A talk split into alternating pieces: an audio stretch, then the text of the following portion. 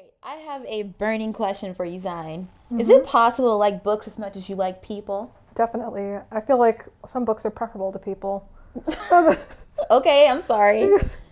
sorry, I, I sorry that I decided to sit next to you today. um, yeah, well, I'd rather have a book sitting there, but Oh, what can you do? It won't keep you warm. I guess so. You're not keeping me warm either. Oh yeah, they don't know that. so, you say it's possible. Of course. Um, I mean, I think that some books have more personality than some people do.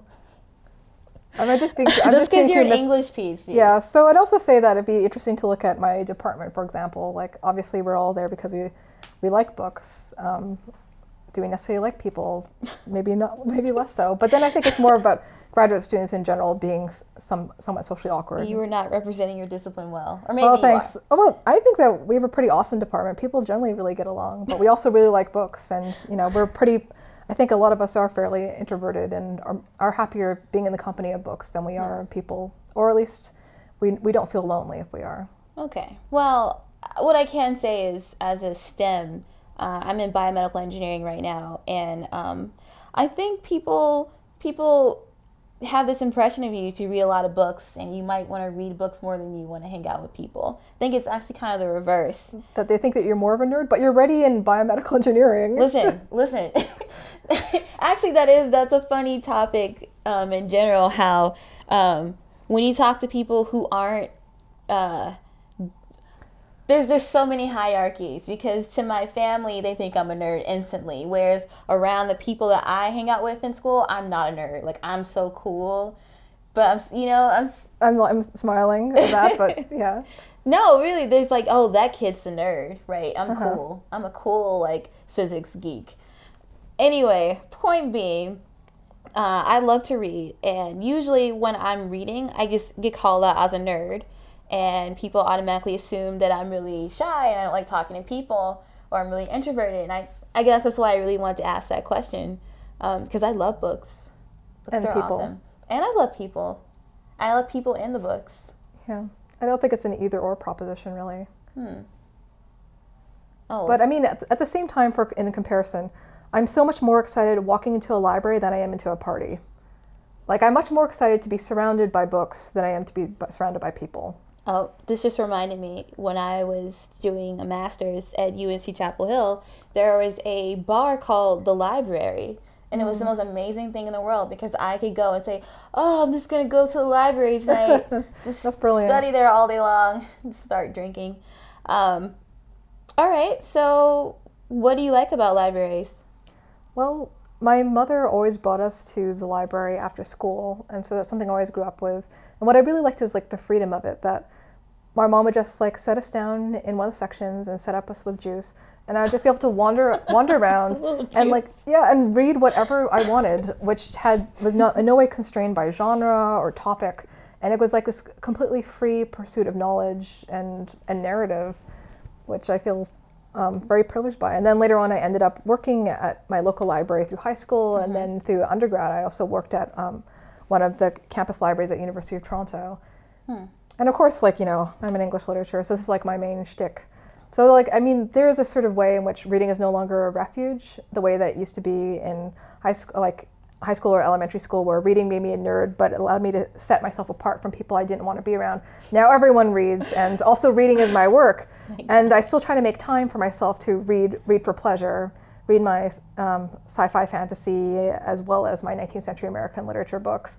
Um, but it is more more in the category of work. And I think that a lot of people end up doing a PhD in English, sometimes for the reason that you just like books, which is unfortunately not a good enough reason to be a researcher. But I guess for you, it's quite different. Like reading is still actually a refuge. Yeah, I love reading. Um, it definitely is a refuge. Some, it's actually a distraction. That's probably the, the better thing to say. Um, because when I'm reading and it's not for coursework, I get so involved in it that I just stop doing real work. And it's really problematic. I can't, I, reading is not helpful if it's not like a paper or something or something short. Um, what was I going to say? One thing that I do find interesting is because I'm in science, people really expect me to just automatically like science fiction. And just because I like science doesn't mean I like science fiction. I kind of like science nonfiction, you know, I like my science to be real. and accurate and statistically, you know, significant. See, this is what was so funny for me because I guess for a long time I did think that because I thought at one point I would go into science, and I came through it because I liked reading both science books, um, nonfiction, but also science fiction. And then I have a friend who's in molecular genetics, and she did not know that Star Trek was set in the future. so, and then I really realized, like, wow, people can go into like I guess I it seemed to me like the most obvious track of getting into it. So it was very interesting for me to hear that, that it was something completely separate. No, it's science fiction as I get it's Harry Potter. I'm really into magic. I'm into different worlds, but I'm not into the future. But you could have different worlds in the future. Listen, that's not the point. Um, I want to stay on Earth. Yeah, I'm very into Earth. I'm very into Earth. But what about alternate worlds, like say like Middle Earth or like other planets that are fantasy Yeah, worlds? on Earth, Middle Earth, That's not, but that's not. It's like modeled after our planet, but it's not exactly. our- modeled after, but it's still on Earth where they breathe oxygen. It's a very Earth-like terrestrial environment Okay, so- with elves and magical people implanted on Earth. so Stop trying to find loopholes in my no, it's, argument. it's just okay? very funny, but because like there's a lot of other like fantasy worlds that are on like different planets, but I guess your criteria is Right, that they breathe, but they breathe oxygen is like the main thing. Fantasy. Okay, this is not Star Trek. I don't know. I was never um, into that.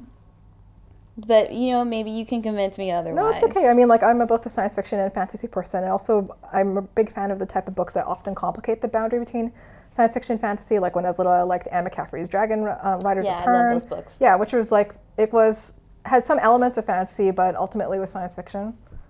Oh wait, wait, wait! This is reminding me. We were talking about this before, but I mentioned to you that um, books were kind of how I got my information about things my parents may have wanted me to know about. Oh, yeah. Mm-hmm. And because they weren't reading these books, they had no idea. So you know, you'll pick up a book and it's got a little sex scene in there. It's got a little, you know, it's a little adventurous. I'm like, whoa, what? What's happening here?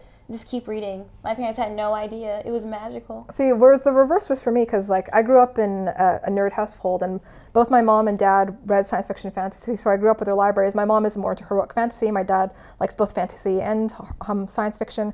But like, because I was reading through the library, they knew what I was reading. So I remember when I, I picked up this one book, which is this classic um, fantasy series from the '80s called "The Chronicles of Thomas Covenant, the, the Unbeliever." It's this very dark fantasy series which is based off of um, Wagner's Ring Cycle to some extent.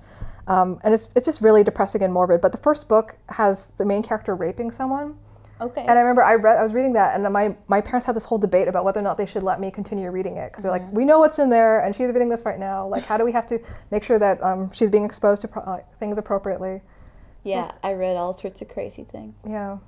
Um, I mean, you know, in hindsight, so I say they were crazy, but that's because I was a teenager. Uh, I think now Anne McCaffrey is not necessarily, you know, having sex while your dragons are having sex on the side and it enhances the experience. it's not exactly, um, you know, it's not porn. But I think as a 13 year old preacher's kid, yeah, That was pretty that was, that exciting. was, that was pretty exciting. that sounds so bad. Dragons are awesome, though. I went through this whole phase um, where I would read anything that had dragon in the title. oh, Read a lot of different dragon books. that can be dangerous. Well, dragon, dragon Dragonlance, dealing with dragons. Um, So the yeah, Hobbit dragon was awesome for you. The desolation of Smaug. Is Are it you ta- I think so. Smaug. Uh, you mean the? Are you talking about the movie? Because the movie wasn't awesome. No, no, we're on books. Okay, thank you.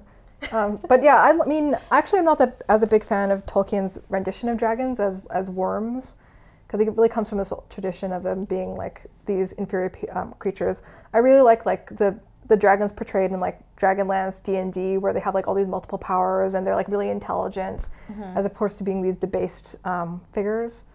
And I guess a little bit like I like this sort of influence from like Eastern dragons, where they're actually very benevolent and like river dragons. Hmm, that's deep. Really? That's deep. I, I, I'm But like dragons are pretty. But it's, it's funny because actually when I, when I was younger, I was Yeah. actually really prejudiced towards Western style dragons, and then I had to become more open minded and being more accepting of Eastern style dragons. Because like aesthetically, I was very attracted to Western style dragons. Like I had like all these dragon calendars by, by Michael Whelan, who's one of the best selling fantasy authors. Mm-hmm. Okay, uh, name does sound yeah, fantasy um, cover authors. Like he's done like a lot for Anne McCaffrey. He's done covers for like Asimov, Heinlein, like all the major people. His stuff is awesome. You should check it out sometime. Mm-hmm. I If you haven't already. He's really he does really good dragons. So last summer I went home and I haven't been I haven't lived in my home, my parents' home for over 10 years. But I was surprised to find that I was surprised to find that my book collection was still on my little bookcase. I had this book collection and um, a lot of series. I read Babysitter's Club. Oh God, I had Goosebumps stories, and that's as scary as I'll get. I'm not a scary person at all. I don't like to be scared. Um, Laura Ingalls Wilder. Oh, yeah, Harry Potter. Oh, you did? Yeah, for some, I was really into pioneers for a while for some reason. Hmm. Well, you're an, an Asian in China. No, no, What no. what? The- excuse me, I've never been to Asia. Thank you very much. And you're proud of that? I'm not proud of it, it's just- it's just a I'm fact. Sorry, Asian in Canada. You're like a pioneer in Canada. I guess so. Well, I'm sorry, it was a word slip. oh, Um, that's so funny. listen, No, the point is, I had a lot of books. I liked the books. J.R. Tolkien. Um, I tried to read Moby Dick and I could not do it, so it's just sitting there. I love Moby Dick. W- Wuthering Heights confused me very greatly. I stopped So much reading dialect. that. Yeah, I, I couldn't do it. I didn't understand it. Pride and Prejudice. I love reading that. I love reading Jane Eyre in general because I Jane trans- Austen? Damn it, Jane Austen, because she she has this way of being very relevant. So when I would read what she was saying, I think she wrote this in the 1800s, right? Yes, she's Victorian or Re- Re- Regency period, which is earlier. She would say that, and I would translate it in my head to what someone in my neighborhood would have said at that really. point, Can you give an example? and that made it hilarious. Um, So so instead of like you know, it's a truth universally acknowledged that a woman, whatever, you know, the just the situations where she's like, um, "Oh, you know what, Mr. Darcy, I don't want to be with you," um, and she didn't say it that way. But in my head, it was like, Mm-mm, "I'm not cheap. I can do whatever I want. I'm an independent woman. You got to come towards me. I don't want your money. You're rude. I don't have time for this. I'm gonna go find somebody else." That was kind of how I interpreted in my head, and just make me laugh. Um, that there was all this kind of, to me, there was all this sass and like. It's funny. See, you'd be able to bond with my grandpa for this reason. Oh, really? Jane Jane Austen is his favorite author. He loves Jane Austen so much. Is that Uh, why? What? Because Because of the sass. um, well, he likes that. He thinks that she writes really well and like she has great characters. Um, yeah, he just loves he loves her writing and the personality behind it. Oh my god! My, last time I talked to my grandpa, he had he's reading like some um, critics' work on Austen, and she, and the the critic quotes something like, "Jane Austen has pleased more men in bed than any other woman who's ever lived." And my grandpa was so amused by this because all the people reading in bed like had pleasing them in bed, and he was Oh, just repeating cute. it over again. I was like, "Oh, grandpa, I thought that was hilarious. I would also like that. Does he sniff butt books like I do? what?" You'll have to give some context for our listeners. So I really like how books smell, especially the old. I mean, the, the new ones are nice. You know, they're kind of really chemically smelling, but the old books just they smell really nice. They're very comforting. Yeah. Sometimes I smell the book first before I open it. You know, Mm-hmm. you don't know. I do know, I do know, and I remember that there's some study done about like the exact compounds. Like it has some vanilla in it or something when they're breaking down. That's what what gives it the- a distinct They old get book all old looking. Yeah, Hmm. Do I like my books like my men? I don't know. old and aging. they smell better with age. anyway, does my grandfather sniff books like that? No, I don't want to sniff your grandfather. No, no, I meant like what does he does his relationship to books like that? No. Okay, thank you for answering that very important question. Yeah, for me, the, I like the smell of books, but I just like I like them aesthetically. I like them surrounding me, like the experience Mm. of feeling them around me. As I was saying earlier, to me, when I was younger and more optimistic, like every book felt like another possible world I could dip into at any point. Like So if you were in a rap video, if you were the rap artist, instead of having like women around you, you would have books just like float, floating in the air. You'd have these scenes where you're rolling in the books, that'd be cool. basically. I'd be down with That'd be that. a little uncomfortable. It would be, but it would be kind of awesome. You could be be all awesome. techie, you know, like Star Trek, and just have like all these iPads rolling around you with the Uh, book open. no, Yeah, Kindle. no, I'm actually I'm a physical book type of gal. I- Like I hate it when we're getting books from the library here and it's only ebook. Like I need to, I prefer to wait for the borrow direct and have my physical copy. Well, that's good. So But yeah, both book people, yeah. And we both like to read. You're so awkward. Not as awkward. Never mind. Um, because I was gonna prove myself wrong.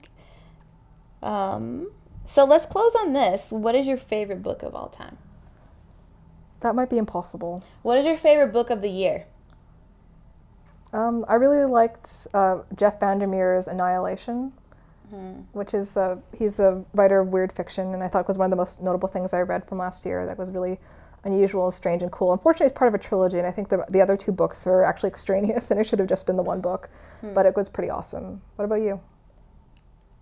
It would be Language of Flowers. It's about um, this woman who goes through foster care and the relationship she has with her foster mother. And it takes course over like 10 or 20 years. And I, I really liked it. I liked how she used flowers to communicate and to sort of start a new life. And it actually made me think about having foster children, Oh, really? fostering Huh, or adopting children. that's really nice. Yeah, it really touched me. And it's been a long time since a book has actually touched the way I think about something. Mm-hmm. Usually I'm doing it for entertainment, to, to be, again, a distraction, but this one made me think about things a little differently.